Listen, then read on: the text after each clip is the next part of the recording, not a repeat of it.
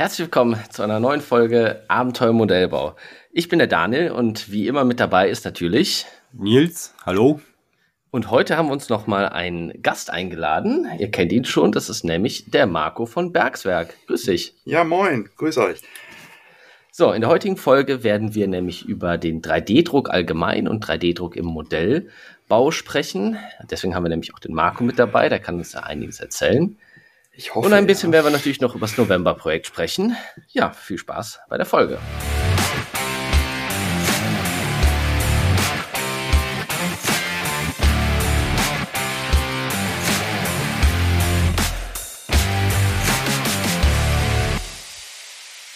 So, wir haben jetzt Ende November. Das November-Projekt ist kurz vorm Ende. Wir haben mehr oder weniger was geschafft, oder? Also ich bin eigentlich recht zufrieden. Dafür, wenn man bedenkt, wann ich angefangen habe. Bei dir könnte es so ein bisschen mehr sein, glaube ich, ne? Ja, ich habe vielleicht gerade die Hälfte. Also ich muss noch mal richtig Gas geben. Ich weiß nicht, ob ich es schaffe. Ja, die Angst hatte ich auch, weil ich ja auch, ich habe, glaube ich, erst am 10. die Figur bekommen, aber also ich war echt äh, begeistert, wie schnell das jetzt eigentlich ging. Das war ja auch so ein bisschen das, was ich üben wollte, schneller, effektiver zu sein.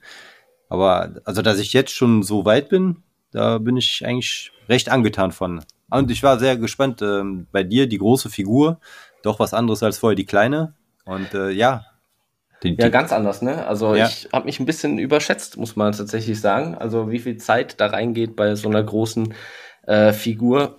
Dann kam sie auch ein bisschen später. Das heißt, ich habe ja auch erst wie du quasi in der zweiten Novemberwoche ja. oder Mitte zweite Novemberwoche erst angefangen.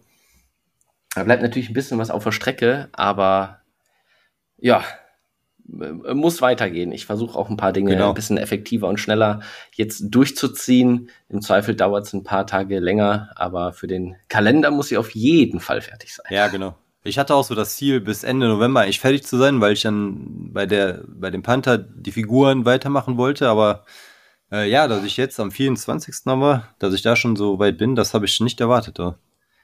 Ja. Was waren denn deine äh, Steps, effektiver Figuren zu bemalen, die du jetzt bei deiner Ellie da ausprobiert also, hast? Ja, also erstmal war es natürlich eine Herausforderung, eine Figur in der Größe zu bemalen. Die ist jetzt so doch so 130 Millimeter hoch, also vergleichbar mit 1 zu 16. Und da ich Figuren in der Größe generell reizvoll fand, wollte ich einfach mal gucken, so eine Größe mit Acrylfarben habe ich noch nicht gemacht und ja, ich habe mir gedacht, ich fange mit dem Pre-Shading an und lege dann da die Farben in Glazes drüber. Hat auch soweit ganz gut geklappt und ich hatte eigentlich dann vor, noch so ein bisschen wie üblich Highlights und Schatten auszuarbeiten mhm. und dann aber nicht wie sonst mit mehreren veränderten Farben, sondern einfach nur Deck 10 und Dark Brown, dass du einfach damit Schatten und Highlights machst und dann nochmal Glazes drüber. Das wollte ich eigentlich ausprobieren. Aber dieses Pre-Shading war soweit noch ganz gut sichtbar und wirkte ganz nett auf den Kleidungsstücken. Deshalb habe ich mir gedacht, ich lasse das einfach so. Dann ist das äh, Ergebnis vielleicht nicht so stylistisch, vielleicht ein Ticken mehr realistisch, nicht so übertrieben kontrastreich. Und ja, ich, ich finde es eigentlich ganz gut. Und äh, die Hautpartien, gerade das Gesicht in der Größe, ist ja auch nochmal was anderes als 1 zu 35 und da bin ja. ich, also da habe ich auch wieder viel gelernt, so mit Acrylfarben blenden und ähm, ja, Haare sowieso. Haare habe ich noch gar nicht gemacht in der Größe, auch meistens hatten die Figuren ja eher einen Helm auf, die ich gemacht habe, das heißt, Haare waren eh nicht viel. Und erstmal so wirklich so einen behaarten Kopf, da habe ich mich auch ein bisschen reingefuchst durch YouTube-Guides, aber da bin ich auch echt mega happy, muss ich sagen. Ja, ist ganz gut geworden. Äh, da hast du aber viel mit Referenzbildern gearbeitet, oder? Ja, ja. Aber mache ich eigentlich immer. Ich, äh, je nachdem, ich habe mir jetzt von Ellie halt äh, Referenzbilder, wo die dieses Outfit hat, angeguckt, äh, ausgedruckt. Ich habe die dann immer am Platz stehen. Ähm, ich habe mir von dem YouTube-Guide Screenshots gemacht äh, in den einzelnen Steps, wo er das oder wo er dann was Neues macht und habe mir dann quasi so eine Step-by-Step-Anleitung mit äh, Referenzbildern gemacht. Und ah, ja, das cool. hat das hat echt gut funktioniert. Und äh, die kommen jetzt in mein schlaues Buch und äh, beim nächsten Mal kann ich die wieder benutzen. Das ist, glaube ich, auch so was. Da muss ich noch deutlich mehr mitarbeiten. Äh, Referenzbilder habe ich ja sonst bei meinen Modellen immer viel. Bei den Figuren habe ich halt immer viel Videos geguckt und dann, dann mache ich einfach mal so selbst meine Erfahrungen. ja, hilft auch. ja, Referenzbilder sind super. Man sieht, wollte ich noch auf hinaus, bei dir auf dem Kopf sieht man richtig so diese, diese, diesen Ring um den Kopf, der ja, so ja. ein Highlight hat, was so ja. ganz natürlich dieses Licht auf einer runden Oberfläche ist halt ein Ring, ne? Ja, ja. Ja, das, das ist in diesem Guide, die Figur hatte einen Scheitel, das heißt, du hast eigentlich nur dieses, diesen Lichtstrahl, ist ein, ein gerader Strich. Und Ellie hatte jetzt halt die Haare so nach hinten zu einem Zopf und das ist dann schon wieder etwas schwieriger und ich musste mich da echt in die Kopfform reinfuchsen und ist wahrscheinlich auch nicht perfekt geworden, aber man erkennt auf jeden Fall so dieses Highest Highlight, diesen, diese, diesen, diesen Heiligenschein, sag ich mal, diesen Halo. Ja, genau. Ja, ja und äh, ja, also wie gesagt, es ist, äh, ich finde es ganz gut. Also es gefällt mir. Wirklich, das, das ist ja selten, dass man mal zufrieden ist. Und fürs erste Mal bin ich echt zufrieden. Das heißt, du hast an der Figur jetzt auch wirklich nur die, die Klamotten und so sind wirklich nur Glazes, kein, keine Highlights und keine äh, ja. Schatten. Ja, genau. Ich habe einfach nur so weit die Glazes gemacht, dass das Pre-Shading noch so dezent äh, durchschaut und äh, habe dann aber nicht nachbetont, genau. Und ja. habe halt jetzt noch Dreck und Blut rein, oder Tilo würde sagen Rost. aber habe das so ein bisschen eingearbeitet, dass es dreckiger aussieht, aber keine, also hier sind diese Seamlines habe ich betont, aber keinen Highlight-Schatten für Leute, die jetzt keine Figuren äh, bemalen, jetzt hast, haben wir natürlich wieder ein paar Fachwörter reingeschmissen. Äh, ja. Was ist äh, Pre-Shading? Da geht es ja eigentlich darum, dass man die Figur vorher, man sagt mal, von erst komplett schwarz macht und dann von oben ein bisschen mit weiß besprüht und dadurch ergeben sich so ein bisschen natürliche Schatten, wenn Licht von oben kommt. Unten ist dunkel oder es gibt halt hervorgehobene Stellen, die sind hell oder weiß und andere sind halt einfach dunkler. Dadurch gibt es ein bisschen natürlicher Schatten und man hat gepre-shaded, also vorher, vor dem Bemalen schon für Schatten gesorgt. Ja, genau. Du hebst halt die Konturen der Figur hoch, äh, hervor und da musst du halt natürlich gucken, wo ist meine Lichtquelle. Wenn die jetzt unter der Sonne steht, dann ist die Lichtquelle oben, dann machst du das, das Weiß oder man sollte Deckten nehmen, jetzt kein Weiß, weil das ist zu hell. Dann machst du das halt von oben das kann aber natürlich sein, wenn die jetzt vor einer Lampe steht und die, das Licht kommt von vorne, dann könntest du das halt auch von vorne machen und dann hast du die Rückseite dunkler. Aber das ist halt, ich habe jetzt natürlich äh, von oben gemacht, das einfachste, weil die wahrscheinlich draußen irgendwo steht und dann äh, hast du halt äh, die, die Konturen hervorgehoben. Das, was raussteht, ist heller, weil das, was unten ist, ist dunkler. Und wenn du da dann äh, in einem Glaze, also die Farbe dünn drüber legst, wie eine Glasur, und das in mehreren Schichten, je nach Farbe, dann wird dieses Schwarz-Weiß Pre-Shading wird halt immer mehr zu der Hauptfarbe, aber schimmert noch so ein bisschen durch. Das heißt, du hast zum einen die Farbe des Hemdes zum Beispiel, aber du hast, siehst noch so dieses hell-dunkel kommt noch durch. Ja, genau, das ist dann eine gute Beschreibung von einem, von einem Glaze. Dann gibt's natürlich noch die, die äh, Citadel Kontrastfarben oder ja, Speed genau. Paints von Army Painter. Die sind halt äh, die sind halt äh, durchsichtig, die Farben, und haben halt diesen Glaze-Charakter. Acrylfarben sind ja eigentlich deckend, deswegen verdünnt man die halt so stark, dass sie nur einen leichten Schimmer haben genau. und man den Untergrund immer noch durchsieht und dann baust halt so viele Layer auf, bis die Farbe halt deckend ist, aber gleichzeitig noch die, dieses Schwarz-Weiß von Schatten und Erhebungen halt durchscheint. Und so kann man halt mit genau. wenig Aufwand äh, ja, einen, einen recht guten Effekt erzielen. Ne? Genau, also so für die Basics ging das jetzt echt schnell. Die ganze Figur hatte ich jetzt echt innerhalb äh, von zwei, drei Tagen, dass ich die Kleidung fertig hatte, das Gesicht, die Hauttöne haben natürlich was länger gedauert, aber das war jetzt echt äh, recht schnell, ja. Äh, du sagst Deckten und äh, so ein Braun. Heißt das, du machst grundsätzlich äh, Highlights und Darklights, nenne ich sie mal, ähm, immer mit den gleichen Farben? Ähm, in der Regel ja, also Deckten und Schwarz kann man schon nehmen. Du kannst auch einen Braun nehmen, je nachdem vielleicht, wo du hin willst, weil der Untergrund ähm, entscheidet da ein bisschen darüber, wie wirkt die Figur. Wenn du Schwarz und Weiß nimmst, das Schwarz und Weiß, das ist so ein bisschen kälter. Das kannst du vielleicht gut für eine Nachtszene oder so nehmen oder für eine kalte Szene. Und wenn du jetzt Braun und Deckten nehmen würdest, das würde noch ein bisschen Wärme reinbringen. Mhm. Das ist vielleicht auch so ein bisschen ausprobieren und ja, Gefühl, wo soll die Figur angesiedelt sein und ich, ich, jetzt habe ich Deckten und Schwarz genommen, das hat auch ganz gut funktioniert. Aber Weiß ist dann schon wieder sehr, sehr, sehr krass weiß und ja. äh, kalt, ja. Ja, ich habe es ja immer noch ein bisschen einfach und auch aus Zeitgründen male ich jetzt ja ganz viel mit, äh, weil meine Figur sehr viel ähm, ja, Rüstung anhat, mhm. Metallplatten und da ist es halt recht einfach, du nimmst einfach Metallfarben und selbst wenn man da keine Highlights hat oder Schatten und, und Licht und sowas, die spiegelt halt ganz natürlich, je nachdem, wie du diese Figur ins Licht hältst, hast du automatisch ein Highlight, weil die Farbe ja. halt reflektiert. Da male ich ja noch eine, ein oder zwei Layer mit, mit noch hellerer Metallfarbe. die Highlights ein bisschen und der Rest macht dann halt einfach das Licht und noch ein, ein Wash drauf, vielleicht ein leichtes Dry Brush, auch an der großen Figur und dann, dann muss das jetzt erstmal reichen, sonst werde ich da nie fertig, aber ja. Da merkt man, da kommt man, komme ich dann auf jeden Fall so langsam schon echt an die Grenzen der Figur. Da fehlt halt einfach, muss man sagen, einfach Erfahrung. Das ist meine ja, ist erste so große Fall. Figur ja. und zweite allgemein, äh, ja, oder zweite, das ja, es gibt Leute, die malen fünf Jahre lang äh, Figuren oder zehn Jahre schon. Das ist halt, ja, kann halt nicht alles so gut klappen. Das ist das erste Mal, dass so im Modellbau irgendwas nicht so gut klappt. Ja, das ist halt ich. aber auch Königsklasse, so die Figuren, ne? Also, das hat man ja oft, dass Fahrzeuge gut sind, Figuren geht so.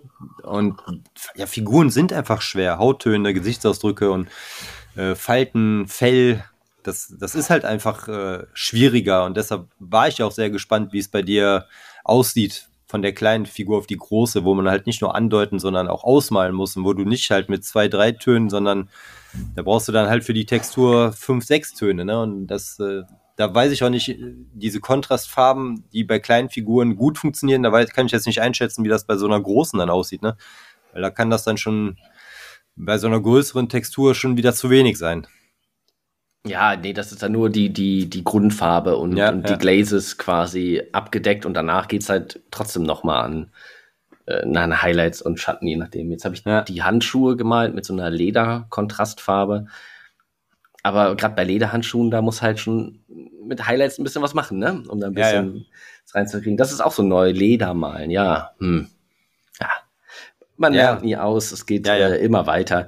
Und ähm, ja, man sieht ja bei uns in der Gruppe vom November-Projekt, das sind ja doch einige Leute dabei, alle machen Figuren und es ist schon recht cool, was da so zusammenkommt, oder? Ja, auf jeden Fall. Also ich bin diesmal echt begeistert.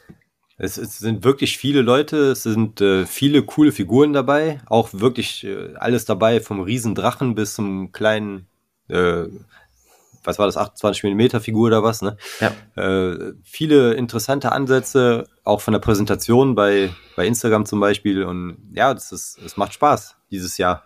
Ja, mit den wirklich. Figuren. Also, ne? ne, wir beide haben jetzt äh, ein Spiel genommen. Ich jetzt Arthas aus World of Warcraft, du hast die Ellie aus Last of Us genommen. Ja. Dann gibt's andere, die haben äh, auch irgendwelche Fantasy machen oder Warhammer haben wir dabei dann äh, von Nadine ganz cool aus, aus, Shining, aus dem Film. Ja, genau. Also es kommt wirklich alles zusammen, in groß und klein, in ja, wirklich, wirklich, äh, ich hätte nicht gedacht, dass das Thema dann doch so eine, ja, wie sagt man, eine Variation an Ideen und Figuren ja. da, da reinbringt. Und viele Rookies dabei, ne? Wirklich, die zum ersten Mal sich daran begeben und äh, wusste, ich finde es echt gut, was, ja. was daraus gemacht wurde. Ja, äh, dann bringen wir mal die Überleitung zum 3D-Druck. Genau. Wie ist denn deine Figur und meine Figur? Wie die, wie die entstanden ist? Ja.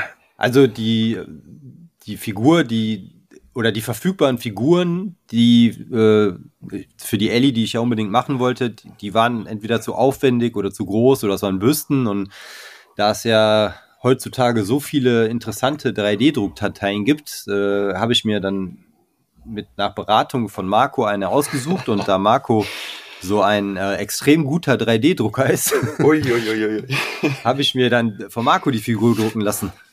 Ja, nicht nur du, ich auch. Also genau. unsere beiden Figuren sind äh, äh Resin Prints, also aus genau. Harz gedruckt. Und ja, da eine schöne Überleitung zum Thema 3D-Druck. Und da wir beide ja nur einen ähm, einen FDM-Drucker haben. Ich würde sagen, das machen wir als zweites, äh, die ja nicht so gut sind für hoch detaillierte Figuren, sondern da ist dann eher der SLA-Druck, nämlich äh, der Resin-Druck, ähm, deutlich besser. Und da wir das beide nicht haben, aber der Marco da sehr viel Erfahrung hat, was das angeht, haben wir die Figuren, dran, ja. haben wir die Figuren ja bei dir drucken lassen. Ja, das war dann interessant, weil äh, solche großen Figuren auch Neuland für mich waren, weil ich geschäftlich auch nur im kleineren Bereich unterwegs bin und da habe ich also auch sehr viel gelernt. Ja, es hat ja tatsächlich äh, ein paar Versuche gebraucht, die Figuren zu drucken. Ich glaube, meine ist ja wirklich noch mal größer. Mit der Base sind wir, glaube ich, bei 25, 26 Zentimeter. Wahnsinn. Die Figur alleine 18, 19 Zentimeter. und fast, was war das, 14 Zentimeter in der Breite mit dem Cape. Das also, kommt das, hin.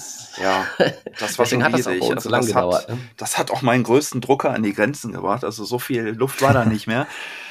Äh, ja, das äh, Problem ist einfach, ich habe gemerkt beim Supporten, also sprich beim Erstellen der Stützstrukturen im 3D-Druck, im Resindruck ist es ja so, dass die Drucke kopfüber von oben äh, von der Platte hängen und dann ins Resin, in diesen Har äh, Harztank getaucht werden.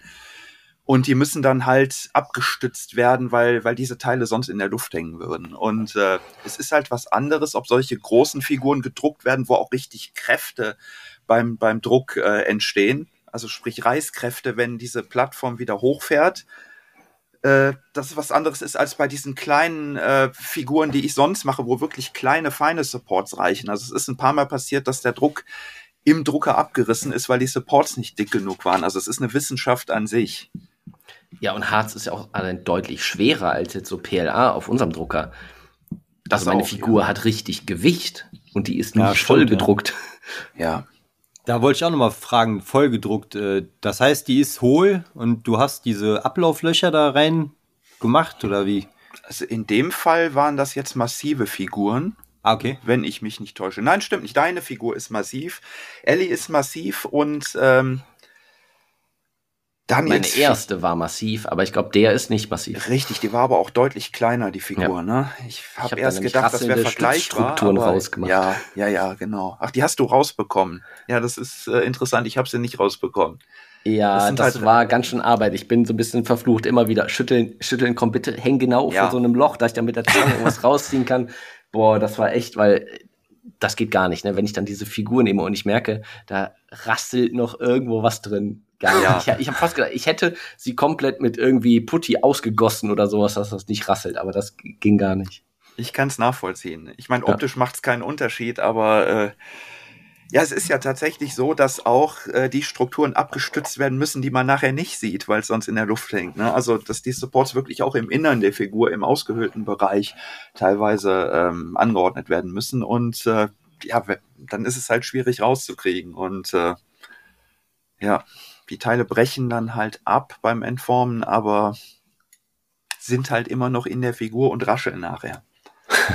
ja, ähm, ich würde mal kurz für Leute auch, die jetzt mit 3D-Druck noch nicht so drin sind, wir haben jetzt über zwei Druckverfahren äh, gesprochen. Ja. Es gibt einerseits äh, das F FDM äh, Drucken, Fuse Deposition Modeling, das heißt auf Deutsch quasi eine Schmelzschicht. Da wird quasi ein, ein Filament halt in so einem, in dem Druckkopf heiß gemacht und flüssig. Und dann fährt dieser Druckkopf und legt quasi so eine Wurst nach der anderen in sehr dünnen Layern halt aufeinander und dadurch wird halt, entsteht halt einfach der Druck. Das ist, was Nils und ich haben. Das ist ein ganz normaler haushaltsüblicher Drucker quasi. Den kann man auch zu Hause stehen lassen. Das, das stinkt nicht viel. Da muss nichts mit, äh, mit Harz, äh, mit giftigen Sachen gemacht werden.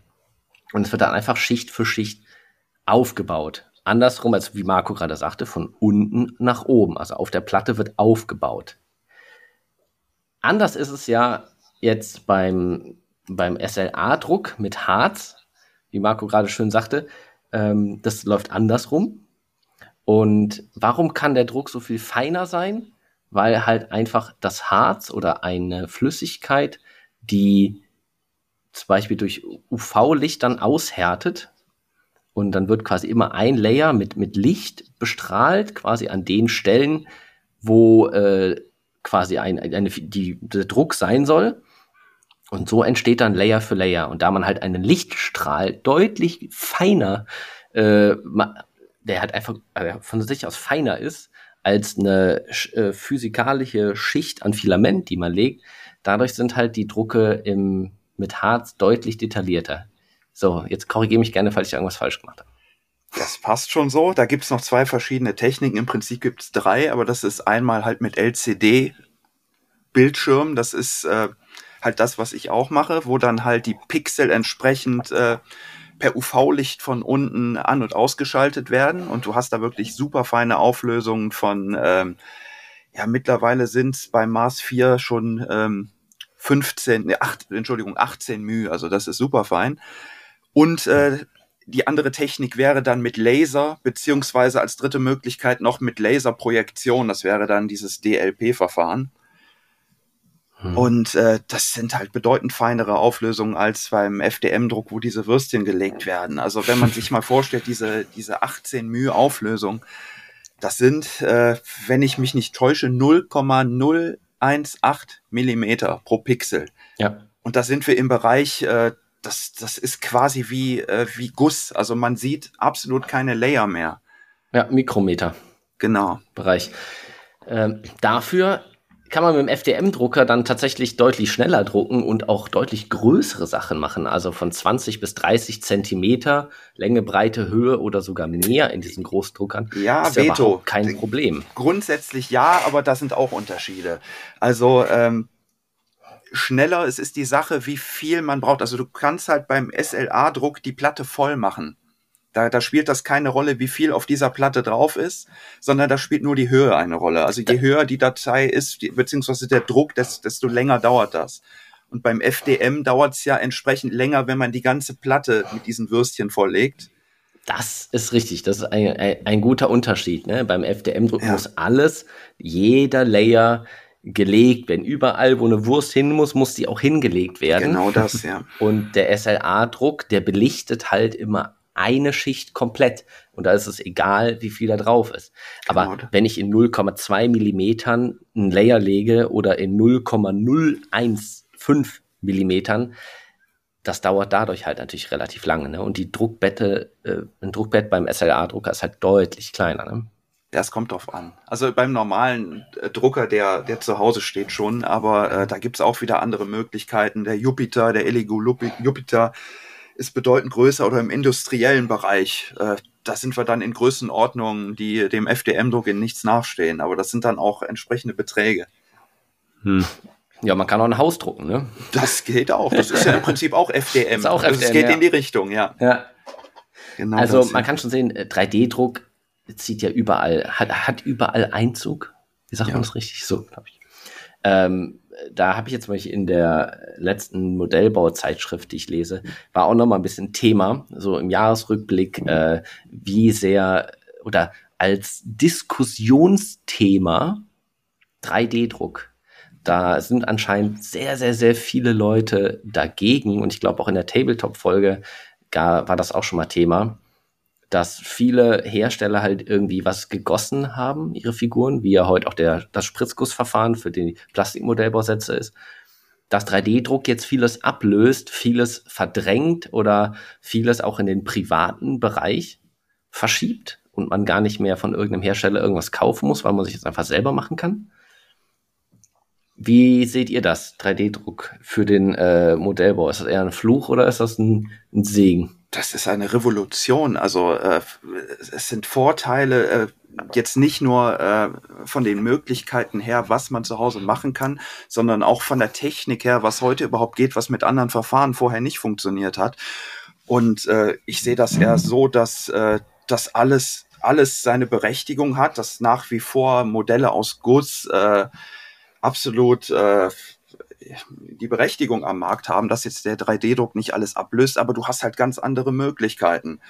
Und deswegen sehe ich das nicht als Fluch, sondern, sondern als Segen, weil ich einfach Sachen machen kann, die vorher nicht möglich waren. Sowohl finanziell als auch vom technischen her.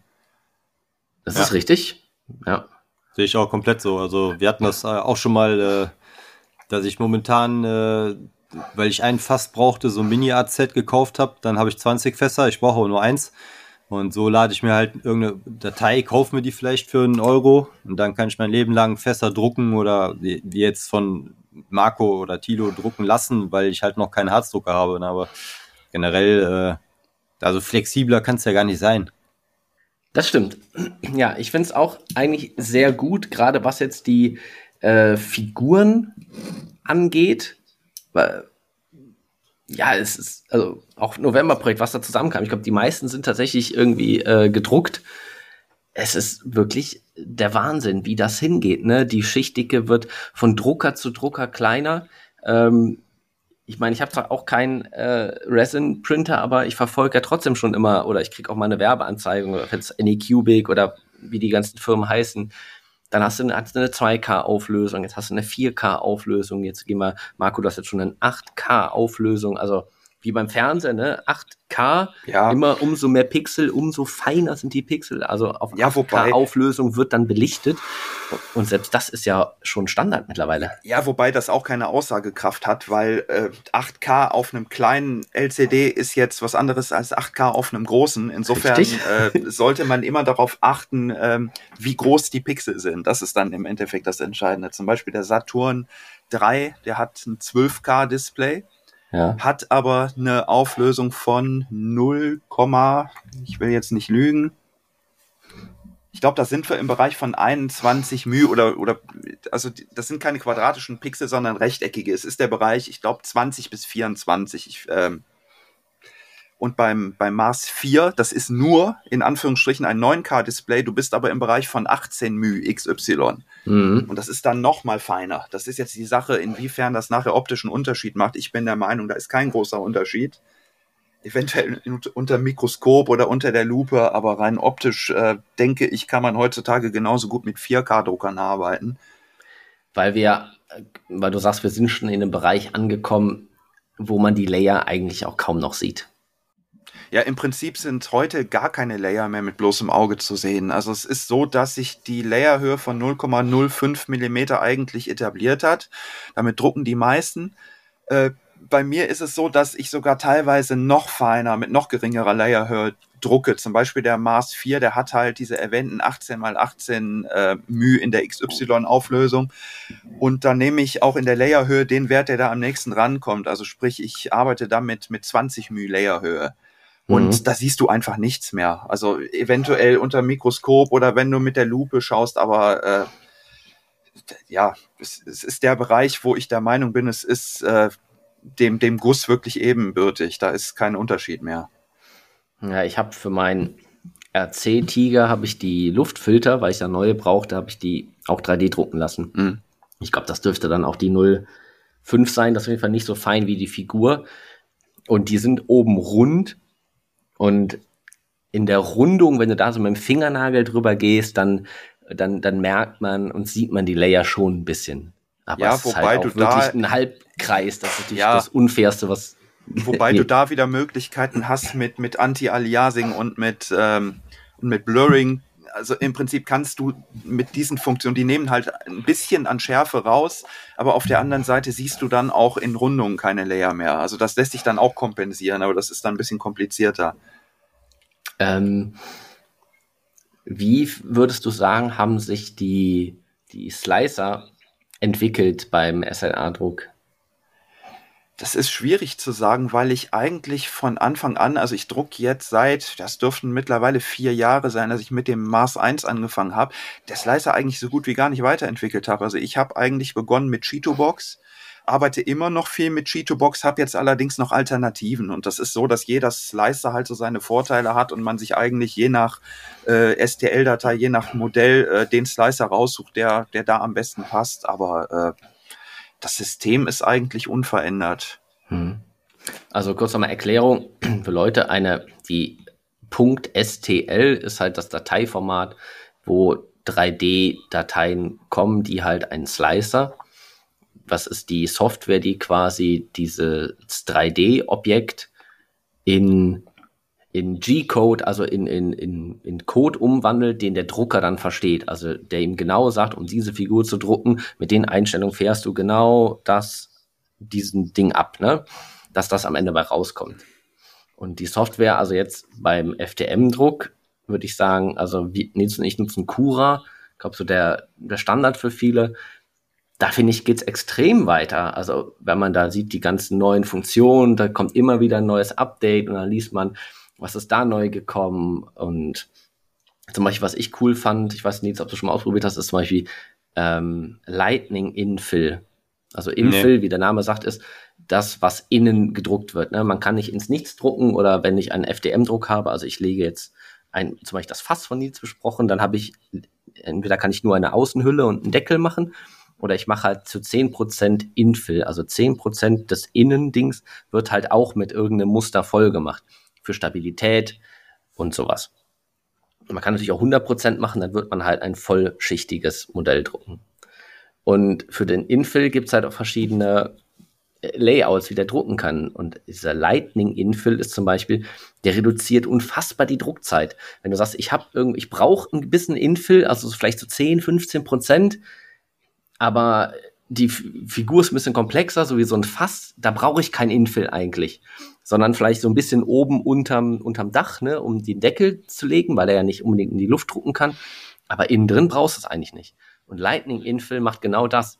Der lässt quasi alles leer, was leer sein kann und fängt quasi erst die 20, 30 Layer vor dem Dach oben aus der Wand quasi wie so ein Pilz äh, dann ein Infill wachsen zu lassen. Krass. Dass das nur oben Interessant, hat. ja. Also wenn du Inf äh, Lightning, heißt das Lightning Infill machst bei Cura, sparst du unfassbar viel Zeit, was äh, Infill angeht. Ja, das natürlich äh, ein bisschen die Stabilität, aber wenn du halt schnell irgendwas machen willst und bei einem Fass brauchst du es halt nicht. Ne? Das ist so klein, das ist durch die Wand schon stabil genug. Ja, irre. Ja, es ist ja. auch so, nach meiner Einschätzung ist FDM-Druck auch technisch bedeutend anspruchsvoller als, als der Harzdruck. Äh, okay. Du hast auch einfach technisch gesehen drei Achsen, die sich mhm. bewegen müssen und dass du all mögliche, du hast das Hotend, du mhm. hast, äh, das sind ganz viele Teile, die eine Rolle spielen für, für ein gutes Ergebnis nachher und äh, beim, beim Harzdruck ist es im Prinzip eine Achse, die Z-Achse, die hoch und runter fährt, das Display, was die Auflösung vorgibt und alles andere, äh, ja, also technisch sind da gar nicht mehr so viele Möglichkeiten. Du, du musst halt andere Sachen beachten, wie das Harz, wie, äh, ja, wie die Supports und so weiter, die du setzt, aber alleine von, von der Technik des Druckers her ist FDM bedeutend anspruchsvoller. Krass.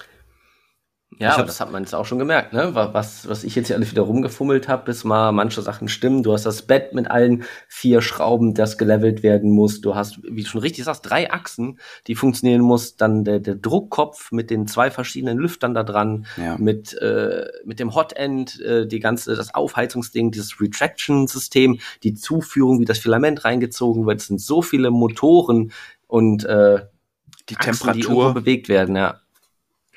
Das stimmt war mir gar nicht so bewusst. Man hat immer gesehen so, oh Harz, oh das ist irgendwie äh, so besonders, aber im Endeffekt hast du schon recht, das ist nur die Z-Achse.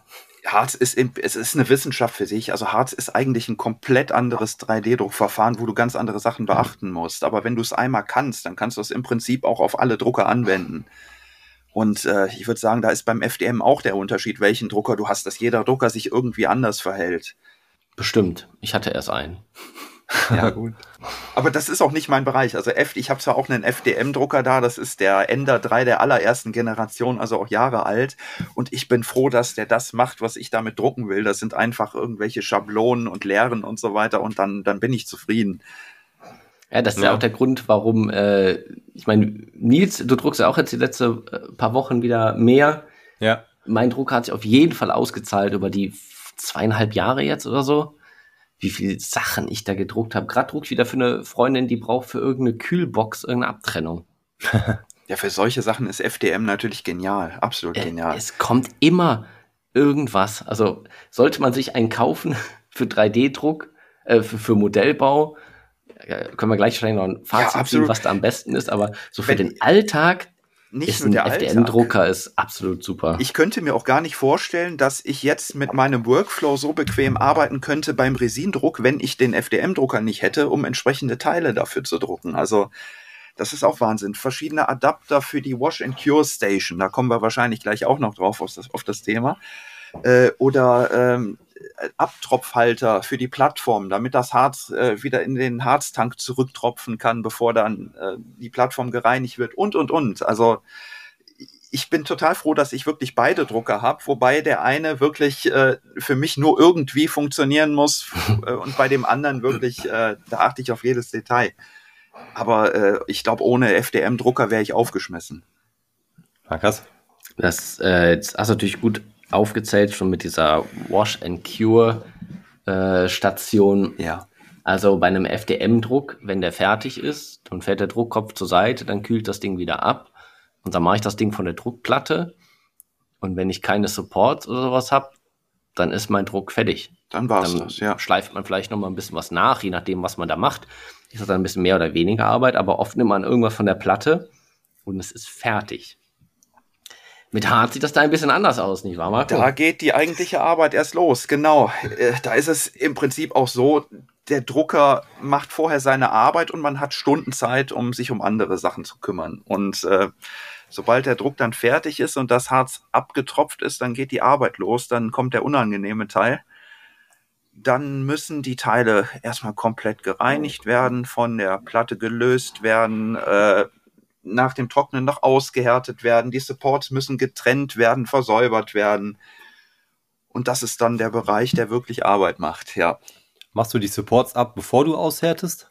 Ja, ja, ja, unbedingt, unbedingt. Ja. Ähm, das ist so, dass ich erst die Drucke komplett reinige in mehreren Schritten und äh, dann für kurze Zeit in heißem Wasser einweiche und dann gehen die Supports in der ah. Regel auch sehr einfach ab. Nur äh, du musst halt im Nachhinein trotzdem noch versäubern. Ich versuche es halt bei meinen Arbeiten so weit zu optimieren, dass, äh, dass diese äh, Punkte nachher, wo die Supports wegbrechen, kaum noch zu sehen sind und wenn, dass sie sich leicht entfernen lassen.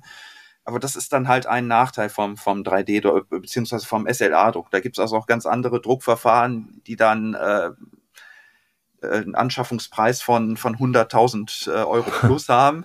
Da brauchen wir uns also im Modellbau nicht drüber unterhalten. Nee. Aber äh, ja, das, das wäre der Nachteil. Aber äh, man sieht ja auch äh, jetzt an euren Figuren nach der Bemalung, dass, dass das so gut wie gar nicht mehr zu sehen ist. Es ist halt die ja. Frage, wie man es anordnet und wie man es nachher versäubern kann. Also da kann man auch viele Fehler machen und die Supports einfach zu dick setzen äh, teilweise brechen die Supports auch in die Figur rein. Also wenn man es abbricht, dass dann wirklich Teile aus dem, aus dem Harz äh, nach innen rausbrechen, dass ja. du richtige Krater äh, und Wulster hast. Was heißt denn, wenn du sagst versäubern? Spachtelst du quasi die Figuren dann äh, wieder nein, zu? Nein, nein, nein, das gar nicht. Also auf Spachteln, zumindest in meiner Größe kann ich darauf komplett verzichten. Äh, ich habe die Supports so angeordnet und so gesetzt, dass, dass wenn nachher äh, minimale Rückstände noch sind, die ich, die ich entfernen kann. Also ins, ins Material rein äh, geht, geht kein Bruch. Also, also sprich, äh, es sind keine Löcher drin, die, die nachher verspachtelt werden müssen, sondern es muss Material entfernt werden. Hm, okay. Hm. Ähm, also das ist auch schwierig, was heißt schwierig? Das ist immer eine Sache, man, bei mir ist es ja so, ich, ich mache das gewerblich. Da werden jetzt bald die ersten 3D-Drucke auf den Markt kommen. Ähm, dass ich einmal den Workflow habe, dass es möglichst wenig Aufwand ist, wenn die Drucke äh, nachher versäubert, äh, versäubert werden. Auf der anderen Seite ist es aber auch einiges an, an, an Austesten, äh, erstmal die Supports zu finden, die, die halt nachher möglichst wenig Nacharbeit erfordern. Also äh, das ist so, dass ich teilweise fünf bis zehn Mal die Datei supporten muss, um dann nachher das beste Ergebnis beim, beim Reinigen beziehungsweise beim, äh, beim Versäubern zu kriegen. Also, es, also die Arbeit ist im Prinzip vorher groß und nach, um dann nachher entsprechend weniger Aufwand zu haben. Ja, aber grundsätzlich halt im Vergleich zur FDM, erst ist schon, wie du sagst, danach fängt die Arbeit an. Ne? Genau das. Und das ist dann halt auch die unangenehme Arbeit. Es stinkt. In der Regel wird mit Isopropanol gereinigt. Äh, es gibt da halt auch water-washable äh, Resins, aber äh, meins ist es nicht. Äh, andere sind da total begeistert von. Für mich haben die Harze nicht die Eigenschaften, die ich brauche. Also ich reinige dann auch tatsächlich mit Isopropanol. Und äh, das ist halt, ja, es stinkt. Du musst halt dann andere Maßnahmen treffen, damit es nicht zu unangenehm wird. Du, du musst grundsätzlich Nitrilhandschuhe tragen beim Reinigen, wenn du im Kontakt mit dem Harz beziehungsweise dem Isopropanol bist, auch Maske. Und äh, das hast du halt auch alles beim FDM-Druck nicht. Ja, ja, Das, das hat mich mal so, also ich bin der Laie bei Resin-Druck. Ich weiß nur das, was ich weiß, weiß ich von dir. Und das mhm. hat mich irgendwie mal so ein bisschen abgeschreckt, weil den FDM-Drucker, den habe ich hier in meiner 3x3 Meter Bastelbude stehen, da passiert nichts, ne? Ja. Äh, bei äh, Harz weiß ich jetzt schon, also man sollte auf jeden Fall unter jedem Umstand Hautkontakt mit flüssigem Harz vermeiden. Genau, ja. Äh, das ist aber das, was du sehen kannst. Was du nicht sehen kannst, ist äh, diese ja, Geruchsbelästigung zum einen, aber es, nur weil man ja, das ist ja dieses Giftige einfach, ne, was man immer hört, ne? Die, die Belüftung muss stimmen. Eigentlich ja, soll man es halt am besten gar nicht drinnen machen, ne? Ja, gut, äh, draußen ist es auch schlecht, zumindest jetzt ja, im, ja. Äh, im, Herbst oder Winter, weil, weil du gewisse Temperaturen brauchst. Ja, Aber, richtig. Äh, ne, also du musst es zwangsläufig innen machen. Es ist halt eine Sache der Belüftung. Also privat äh, reicht es oft aus, wenn du einfach äh, eine gute Belüftung im Raum hast durch geöffnete Fenster oder ähnliches. ja. Äh, ich arbeite hier, weil ich es auch gewerblich mache, mit, äh, mit speziellen Luftreinigern und äh, habe und, und auch einem entsprechenden Gerät, was die Luftqualität misst. Also insofern habe ich das schon okay. äh, in, in den Griff bekommen. Das lässt sich auch in den Griff kriegen. Es ist halt auch alles eine Investitionssache. Irgendwann Ja. lohnt sich das einfach nicht mehr für, für den Privatanwender. Ne? ja. Äh, Ey, äh, es gibt ja viele, die äh, zu Hause 3D drucken. Ich habe auch schon mit dem einen oder anderen gesprochen. Der eine sagt mir dann, ja, ich habe den in der Küche stehen oder ich habe den dann im Schlafzimmer stehen und also ich habe ja, mir ja jetzt, Schlafzimmer ist ja eine schlechte Idee, aber ja. ja alles schon äh, gehört und Ja. also ich, ich bin äh, skeptisch, weil ich halt hier auch Familie zu Hause habe. Ich will Ja. natürlich auf keinen Fall irgendein Risiko eingehen, weil ich auch gehört habe, du Ja, kannst da so eine Sensibilität entwickeln, dass sobald du in die Nähe von diesen Gerüchen oder Dämpfen kommst, kriegst du Ja. Kopfschmerzen oder so, ne? Und äh, das, das will ich halt im Rahmen der Familie auf jeden Fall vermeiden. Und ich habe auch unzählige YouTube-Guides jetzt dazu gesehen, nachdem wir uns darüber unterhalten haben. Also sagen eigentlich alle, äh, du kannst das zu Hause machen, aber du solltest es nicht. Ne? Also ne, Keller, Garage ist auch schlecht wegen Temperatur, aber es hat keiner gesagt, du kannst bedenkenlos deinen Harzdrucker irgendwie in die Bude stellen. Und das, Das, ist halt mich eine, immer genau, noch ab. das, ne, das wie- ist halt eine Sache der Reinigung. Äh, Ja. Ich würde fast sagen, bei dir dürfte der Keller gut funktionieren. Ich, ich kenne deinen Keller nicht, ich kenne den habe ich gar nicht. Ach so, du hast den gar nicht. Okay, ich kenne dein Haus von außen, aber äh, Schöner Keller, ja. ja, ich, ha- ich hätte eine Garage, aber da ist es halt temperaturmäßig schlecht. Ne? ja gut, dann müsstest du heizen und äh, Ja, ja. das geht dann bei Garagen schnell ins Geld, wenn du die entsprechenden Heizungen da nicht hast. Ne? Wenn du, wenn Ja. du auf Strom, äh, Geräte mit Strom oder ähnlichem zurückgreifen müsstest, kannst du auch nicht über Stunden machen.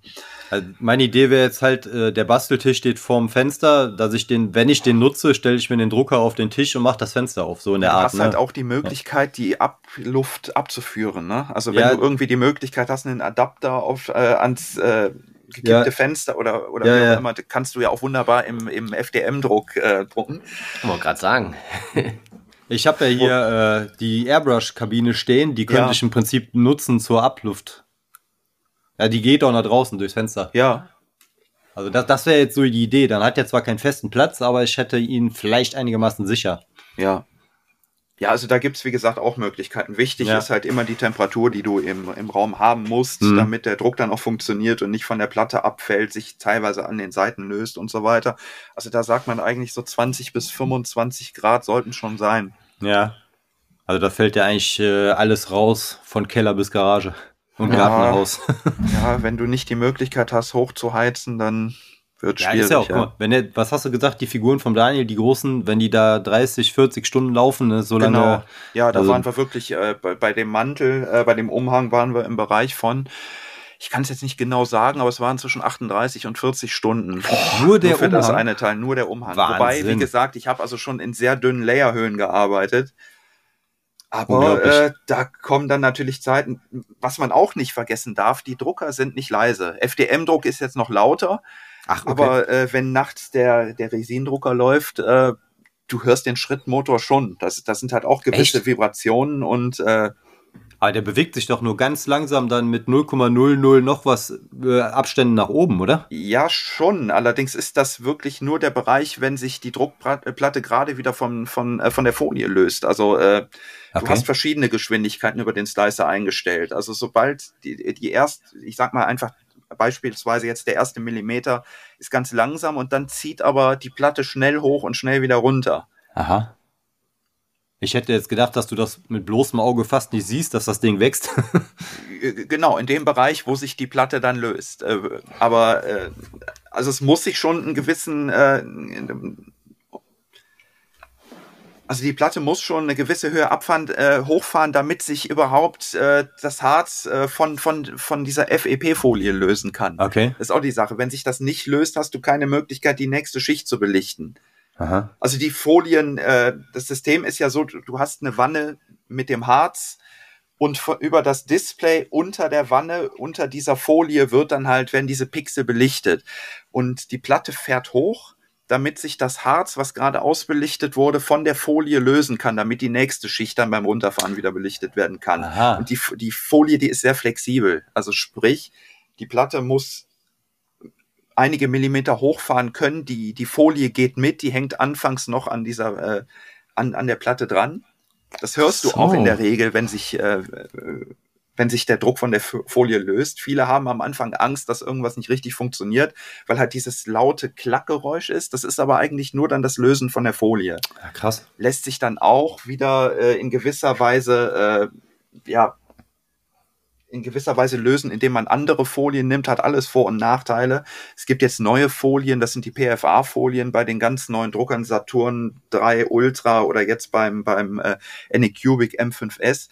Äh, da löst sich dann die Platte beziehungsweise das Harz schneller, allerdings hast du nicht mehr die Auflösung, die, die du bei FEP oder NFEP-Folien hast. Also es ist auch wieder eine Wissenschaft für sich, aber ähm, Krass. Ja, aber Lautstärke vom Drucker, das ist mein aller, aller größter Nachteil. Finde ich, das Ding ist halt echt laut. Ja, FDM ist halt bedeutend lauter, aber ja. wenn jetzt äh, wirklich in der Wohnung beziehungsweise im Haus Totenstille ist, dann hörst du diesen Schrittmotor beziehungsweise Lüfter vom, vom äh, SLA-Drucker schon. Okay. Zum Beispiel, wenn ich daran denke, da hat sich auch einiges getan. Die Lüfter sind jetzt auch leiser geworden mit den neuen Generationen oder ähm, ab dem Saturn 2 beziehungsweise beim Mars 4 ist es jetzt so, wenn der Druck fertig ist, dann gehen die Lüfter auch aus. Das war bei den früheren Generationen noch so, dass die Lüfter komplett durchgelaufen sind, bis du den Drucker ausgeschaltet hast. Und das war dann von Nachteil, wenn du wirklich auch äh, bis in die Nacht gedruckt hast, weil dann bis zum nächsten Morgen der Lüfter weiter lief. Ja, das hat unsere auch. Und man kann alles wir reden jetzt mal von Stocklüftern, da nichts irgendwie nachgebaut oder verändert. Ja, da ja, kann man ja, genau, auch etliche genau. Sachen Da gibt es dann auch Möglichkeiten. Es ist dann aber auch wieder hm. mit Aufwand äh, verbunden, weil du teilweise Stromumwandler, äh, äh, ähm, Spannungsumwandler brauchst oder, oder Adapter, weil die entsprechenden äh, Durchmesser der Lüfter nicht funktionieren. Also ich rede jetzt wieder vom Resindruck.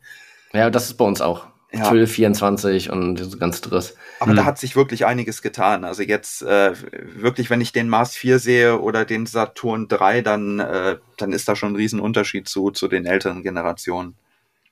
Also ich druck tatsächlich meistens nur nachts. Ich hatte auch jetzt äh, mehrere Sachen, die mal zwei Tage gelaufen sind und also mein Bastelraum ist quasi neben dem Schlafzimmer. Das ist jetzt auch nur so eine Trockenbauwand, also man hört den ja. schon aber man ist, man, es ist jetzt nicht so, dass man nicht schlafen kann. Nee, Und das stimmt. Das, das, Problem bei dem Harzdrucker, was ich dann hätte, ich könnte jetzt hier nicht äh, zwei Tage lang die Airbrush-Kabine laufen lassen, weil die würde man definitiv nachts hören. Ne? Also, ja. oh, da, ja. das wäre mein Problem.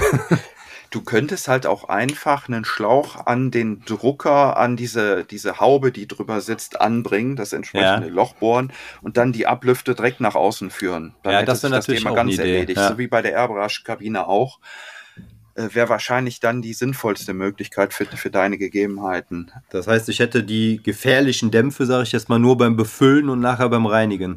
Ja, wobei die auch schnell wieder, also das kriegst du schnell in den Griff. Du bist ja, okay. ja, beim Reinigen ist es so, ich, äh, ich würde jetzt sagen, länger als zehn Minuten dauert es nicht, dann ist das ja. Thema durch und dann, dann hast du auch den Raum. Auf. Genau, dann hast du schnell durchgelüftet und dann ist alles ja. wieder in Ordnung. Okay. Was mich noch interessiert, man soll ja jetzt dieses, wenn man gereinigt hat, äh, die Küchenrolle und so, das soll man ja jetzt nicht unbedingt in den Hausmüll schmeißen. Genau das. Ja, es ist aber auch eigentlich eine einfache Sache. Du legst es einfach äh, in die Sonne.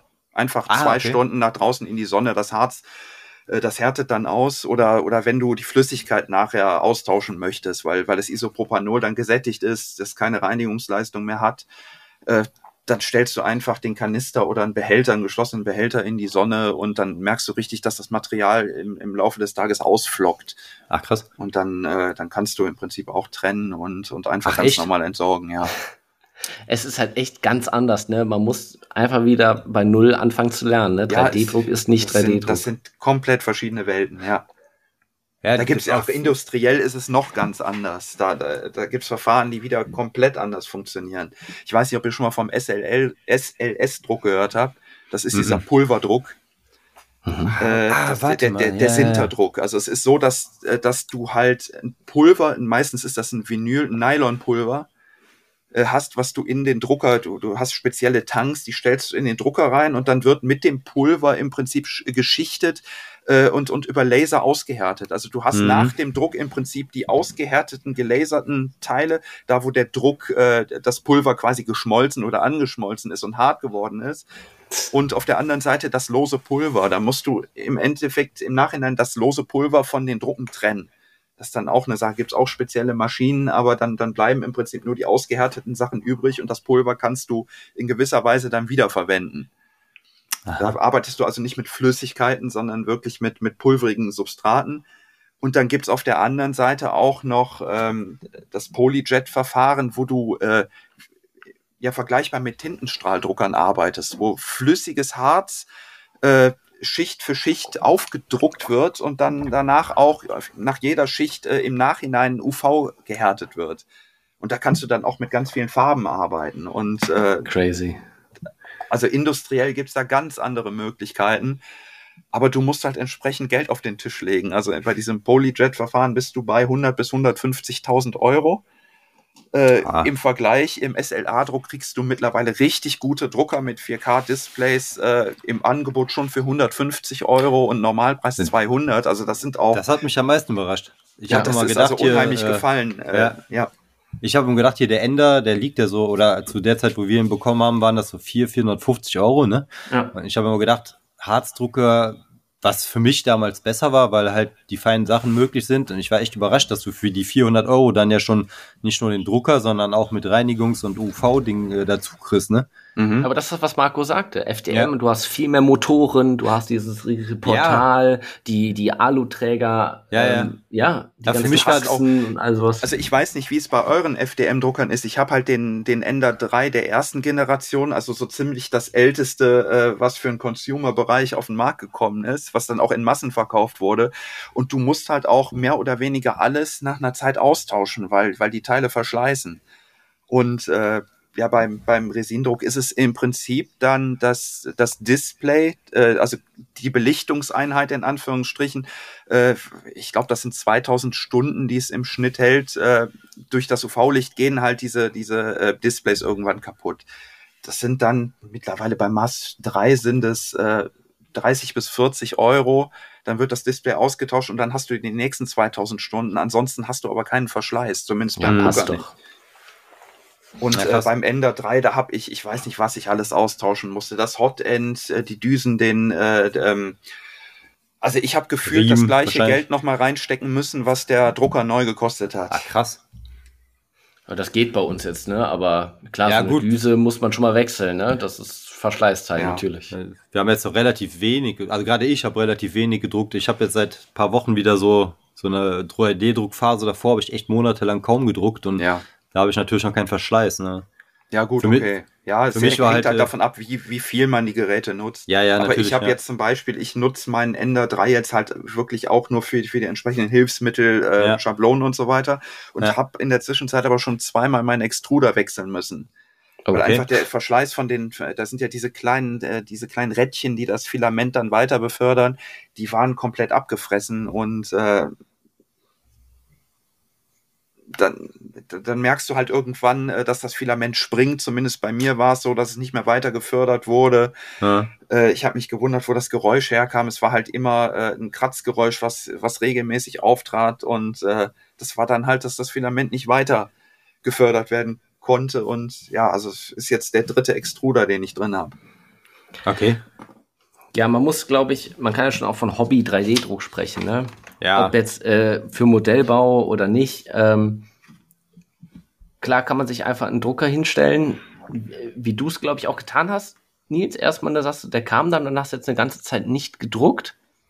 Und jetzt so letzten Monat oder diesen Monat haben wir ja wieder uns sehr, sehr viel mit dem 3D-Druck beschäftigt.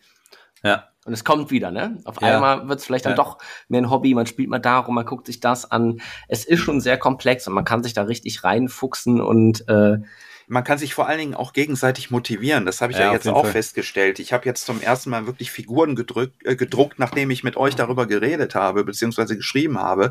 Und das motiviert ungemein. Das macht dann auf einmal wieder richtig Spaß.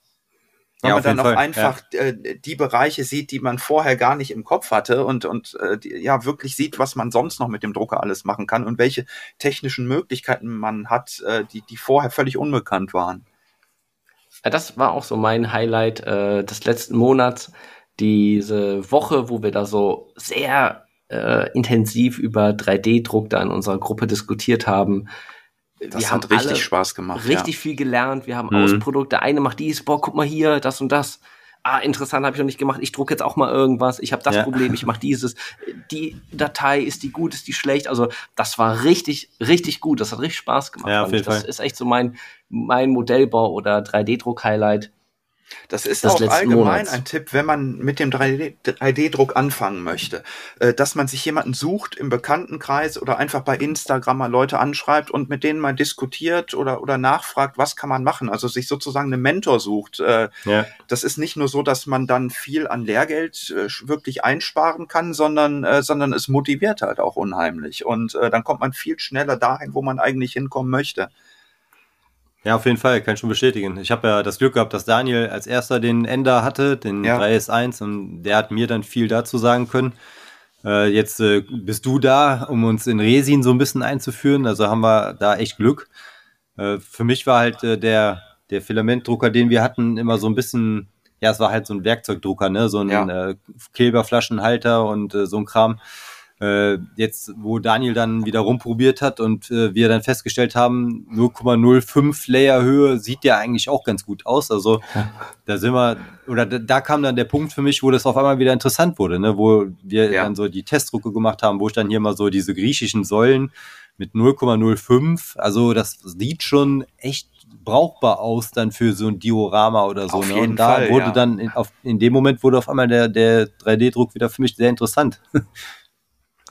Ja, also auch äh, für Modellbau, gerade wenn man Dioramen baut oder was Größeres, ähm, kann auch ein FDM-Drucker was sein, wenn man ja. sagt, ich, boah, ich brauche den auch für den Alltag.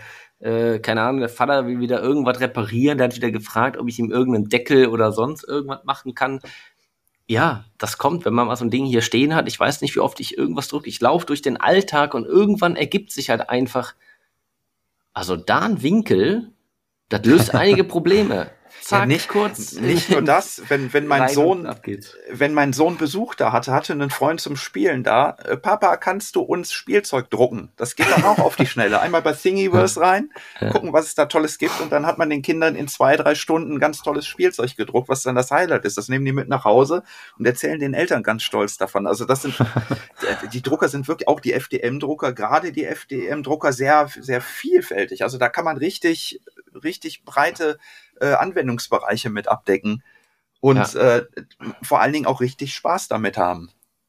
Und vor allem, wenn du in PLA druckst, das ist das Material, also das häufigste eigentlich im FDM-Druck und das ist ja auch einfach nur Maisstärke oder sowas. Ja, mhm. Das heißt biologisch ja. abbaubar. Das ist auch nicht schlimm, wenn du das irgendwie in den Mund nimmst oder ja. rumkaust oder jetzt für Kinder oder sowas.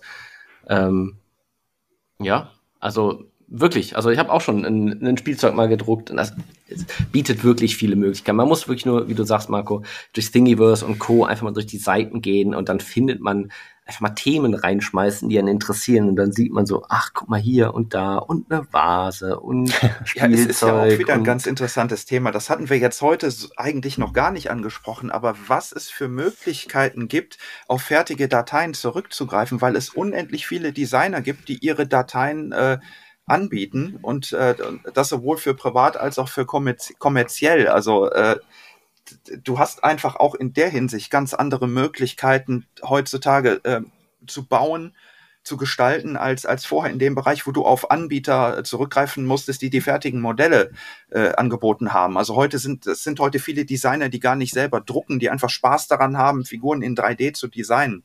Und der Markt ist riesengroß. Da, das ist richtig gut. Man ja. hat schon oft gehört, so, oh, 3D-Druck, ja, aber ich kann überhaupt kein CAD irgendwas designen und zeichnen und so mit der Software bin ich überhaupt nicht so drin. Nee, wenn dein Drucker einmal richtig eingestellt ist, was viele halt einfach von Werk sind, also ich rede jetzt mal von FDM, dann kannst du ohne jemals dich in irgendein CAD-Programm eingearbeitet zu haben, nur von Vorlagen leben. Klar, irgendwie STLs kosten auch mal Geld, mal ein Euro oder 1,50 oder eine Figur vielleicht auch mal 10, aber vieles ist umsonst und die Möglichkeiten sind unfassbar. Die und es fühlt sich nachher selber Alles. gemacht an. Das ist auch wieder ja. der Unterschied. Du greifst halt auf fertige Dateien zurück, aber du hast dann trotzdem selber was gemacht. Und es fühlt sich ganz anders an, als wenn du dir irgendwo was Fertiges kaufst. Ja, selbst wenn du mal 10 oder 20 Euro für so eine Datei, für eine Figur bezahlst, die kannst du dir dann 100 Mal drucken, ne? Genau das, ja, richtig. Genau. Kannst du also oft neu machen. Zum Beispiel, ja. wie du eben angesprochen hast, Fässer. Du brauchst eigentlich gerade, wenn du im Militärbereich baust, ständig Fässer und du Kanister, kannst immer ja. Kanister, genau, und du kannst immer nach deinem Bedarf drucken. Ja. Und selbst da habe ich ja mal mit dem äh, Ender jetzt versucht, einen Kanister zu drucken mit diesem 0,05 und ja. der sah auch, äh, also die Griffe waren ein Problem, aber die Oberfläche an sich war schon brauchbar. Ne? Also da, ja. da war schon wieder so dieser Schritt äh, Richtung Modellbau. Äh, gar nicht so weit weg. Ja, ich glaube, das ist auch ein großer Unterschied beim FDM, wenn du Volumen druckst, also jetzt Körper wie zum Beispiel hm. das Fass, der, der Grundkörper an sich, ja. da kannst du halt auch durch Nachbearbeitung und so weiter einiges rausholen, da kannst du richtig tolle Ergebnisse erreichen. Ja. Beim Resindruck ist es nachher so, äh, dass, dass du wirklich super feine Strukturen damit drucken kannst, die auch vorher im Guss nicht möglich waren. Äh, ich weiß nicht, ob ich euch das schon mal gezeigt habe, ich habe klein, ein kleines Rehkitz gedruckt. Und äh, da sind wir also mit den, mit den Beinchen im Bereich von, von 0,2, 0,3 Millimeter, was sich niemals gießen lässt, äh, was wirklich super fein ist und das, was technisch einfach vorher nicht möglich war. Ja, es war, es glaub, war nicht möglich erinnern, durch ja. den durch den äh, durch den Kunststoffspritzguss ist es nicht möglich. Äh, durch den Vakuumguss auch nicht in solchen feinen Strukturen und das ist wirklich eine Sache, die erstmals durch den Resindruck zumindest im, im, ähm, im privaten Bereich möglich ist. Hm. Ja, und wenn ich an den Rucksack von Ellie denke, der, der die Trageschlaufe, ne? Das war ja, ja auch die, unglaublich. Die Schlaufe fein. oder die, ja. die Stoffstruktur, das, das ja, finde genau. ich auch Wahnsinn. Man, man kann wirklich die entsprechenden, äh, ja, Stofffasern wäre jetzt übertrieben, aber äh, man, man kann wirklich die, die, die Nähte sehen. Ja, also die Jeans sieht ganz anders aus als das Hemd zum Beispiel, ne? Also genau. das ist äh, das ist unglaublich. Verrückt. Dann sind wir auf jeden Fall schlauer, was 3D-Druck angeht. Ich hoffe. ja, also ich glaube, wir sind uns alle einig, äh, wer Modellbau betreibt, ich glaube, egal äh, was für ein Bereich es ist, ich glaube, gerade wenn man so riesen Dioramen macht, äh, so im Bahnbereich, wenn ich jetzt Lena sehe, was sie da in ihrem Keller an Quadratmeter Fläche hat, die sie da irgendwie bebauen muss, oder Miniaturwunderland, die riesen Berge oder sowas. Ja. Da denke ich jetzt, ja, okay, da gibt es bestimmt Modelle für einen FDM-Druck, dann habe ich vielleicht so einen, einen großen FDM-Drucker, der irgendwie 40 mal 40 und 40 hochdrucken kann. Überleg mal, was das eine Fläche ist oder ein Volumen. Und dann gibt's ja dann einen Berg, der wahrscheinlich in vier Teile gesplittet ist. Und dann kannst du auch mal einen Meter quasi drucken. Krass. Du kannst Tunnel machen, du kannst Berge drucken, du kannst äh, richtig viel ja, Gelände machen, ne, wenn ja, du, jetzt, jetzt drei Quadratmeter das, ja. äh, bebauen musst. Wo du gerade das Miniatur Wunderland ins Gespräch gebracht hast, da kommt dann die nächste Technik ins Spiel, das ist das Lasern. Ich weiß nicht, wie viele Gebäude im Miniatur Wunderland von, von denen selber gelasert wurden. Äh, das ist die nächste Technik. Kein 3D-Druck, aber da hast du auch Möglichkeiten, die du einfach vor 10, vor 20 Jahren einfach nicht hattest. Du meinst das aus Holzteilen, das quasi genau, so aus Holz oder wird, aus, ja. aus Architekturkarton, Pappe, genau. Ja, ja. ja. das, das, ist halt cool, immer die Kombination. Also du kannst auch ganz wunderbar das Lasern mit dem 3D-Druck verbinden. Also es ist immer, es gibt für alles die richtige Technik, du musst sie nur kombinieren. Ja. Ja, da habe ich jetzt auch schon die ersten Bausätze so gesehen. Ich, wo war das denn? War das nicht auch sogar Laser Creation? Der hat doch auch diese, diese, äh, diese Papphäuser, sag ich jetzt mal, oder Holz, ich weiß gar nicht, was es ist die du dann halt einfach zusammensetzen. Wenn du natürlich sowas selber machen kannst, ist schon cool, ne? Was hat der äh, Ender denn da für einen Aufsatz? Ist das ein Gravur oder ist das ein Laseraufsatz, den du da holen Ja, musst? ich glaube, das ist aber Lasergravur. Ah, okay, okay. Ja, ja wobei ja, du damit auch Möglichkeiten hast, aber dann sind wir auch wieder da, wo es äh, für den Privatanwender gefährlich wird, weil Ach, äh, also, also ich bin der Meinung, ja, es ist halt sehr gefährlich für die Augen. Du solltest ja, dann okay. grundsätzlich die Schutzbrille tragen, beziehungsweise ein Schutzgehäuse drum haben und vor allen Dingen brauchst du auch eine Absaugung weil Ach, das okay. wirklich giftige Dämpfe auch sind, die beim Lasern entstehen. Und ah, äh, das ist dann wieder ein ganz eigenes Thema. Da kenne ich mich jetzt auch nicht wirklich mit aus. Es ist halt für mich hier jetzt auch kein Thema, weil es dann für meine Familie zu gefährlich wäre. Ja. einfach, dass die Möglichkeit bestehen würde, dass mein Sohn zum Beispiel in die Nähe des Lasers kommen würde und, und die falschen Tasten drückt und ähnliches. Äh, also ich bleib dann lieber beim, beim 3D-Druck. Ja. Aber äh, rein theoretisch hast du halt auch wahnsinnig viele Möglichkeiten, wobei du äh, ja, es ist dann halt auch eher für Gebäude und ähnliches äh, wo du halt größere Teile hast. Du kannst halt auch feine Geländer und so weiter äh, lasern, aber, aber gerade bei feinsten Details ist dann schon wieder der, der Resindruck von Vorteil. Man muss halt gucken, was man mit welcher Technik machen möchte. Hm. Ja, die Möglichkeiten sind auf jeden Fall für alles da und es, wie du auch gerade gut gesagt hast, geht halt immer weiter. Ne? Es gibt so viele Verfahren und Möglichkeiten, sei es Pappe, sei es Holz, sei es Druck, sei es Harz, ist egal was. Ähm, wir werden in den nächsten Jahren wahrscheinlich alles irgendwie haben und machen können, was man sich nur vorstellt. Mit Sicherheit. Es ja. ist ja auch in den letzten Jahren enorm, äh, ja, äh, der Fortschritt war in den letzten Jahren so extrem wie, also wenn ich daran denke, wie 3D-Drucke auch im, im Harzdruck äh, vor, vor vier Jahren noch ausgesehen haben und wie jetzt, das sind auch Riesenunterschiede. Oder vor dem Resindruck, da gab es halt Anbieter wie Shapeways und ähnliches, äh, da hattest du richtig Nacharbeit. Das waren richtig raue Oberflächen, äh, du hattest Stufen drin und so weiter, du musstest schleifen und das, das ist alles heute nicht mehr. Und wir reden da wirklich über einen Zeitraum von wenigen Jahren. Hm. Vor allen Dingen auch da, wo, wo diese Drucker erschwinglich geworden sind. Dieses System gab es wahrscheinlich dann auch schon vor, vor sieben, acht Jahren. Es war aber völlig unbezahlbar. Da hast du dann auch bestimmt 50.000 plus gezahlt für einen Drucker. Und Wahnsinn. jetzt reden wir halt über 200 Euro für richtig, richtig extrem gute Drucker. Ja. Darauf freue ich mich ja so, weißt du, ich äh, spekuliere natürlich darauf, wenn irgendwann mal das erste Kind aussieht und das Kinderzimmer wird frei, dass dann ja. ich einen großen Bastelraum habe und spätestens dann auch bessere Bedingungen haben kann. Und wenn ich mir dann den äh, Mars 10 für 50 Euro kaufe, ne, da sind wir dann schon ja. wieder ganz woanders, ne. Wenn dann überhaupt der SLA-Druck noch ein Thema ist, wer weiß, ja, was dann für Technologien, äh, ja. Ja, wir werden auf jeden Fall nicht weniger Möglichkeiten haben ja, als jetzt. Und, also da wird ich, sich einiges tun. Ich bin mir sicher, dass in Richtung Gesundheit und Umwelt da auch sich noch einiges tun wird Mit Sicherheit, bei den Harzen, ja. ja. Und da so, dann haben wir wahrscheinlich schon wieder so Bedingungen, dass du das dann echt in der Küche machen kannst oder so. Das bestimmt, ja. Die Zukunft sieht gut aus. Ja. Zukunft sieht gut aus, genau so. ja. ja, schön. Dann äh, äh, danke, Marco, dass du nochmal dabei gewesen bist. Ja, danke, dass ich Diesmal dabei sein durfte. Mal, auch mal, mal ganz privat und nicht äh, ja. mit, mit, mit Bergswerk, dass du Kleber kannst, das wussten wir schon.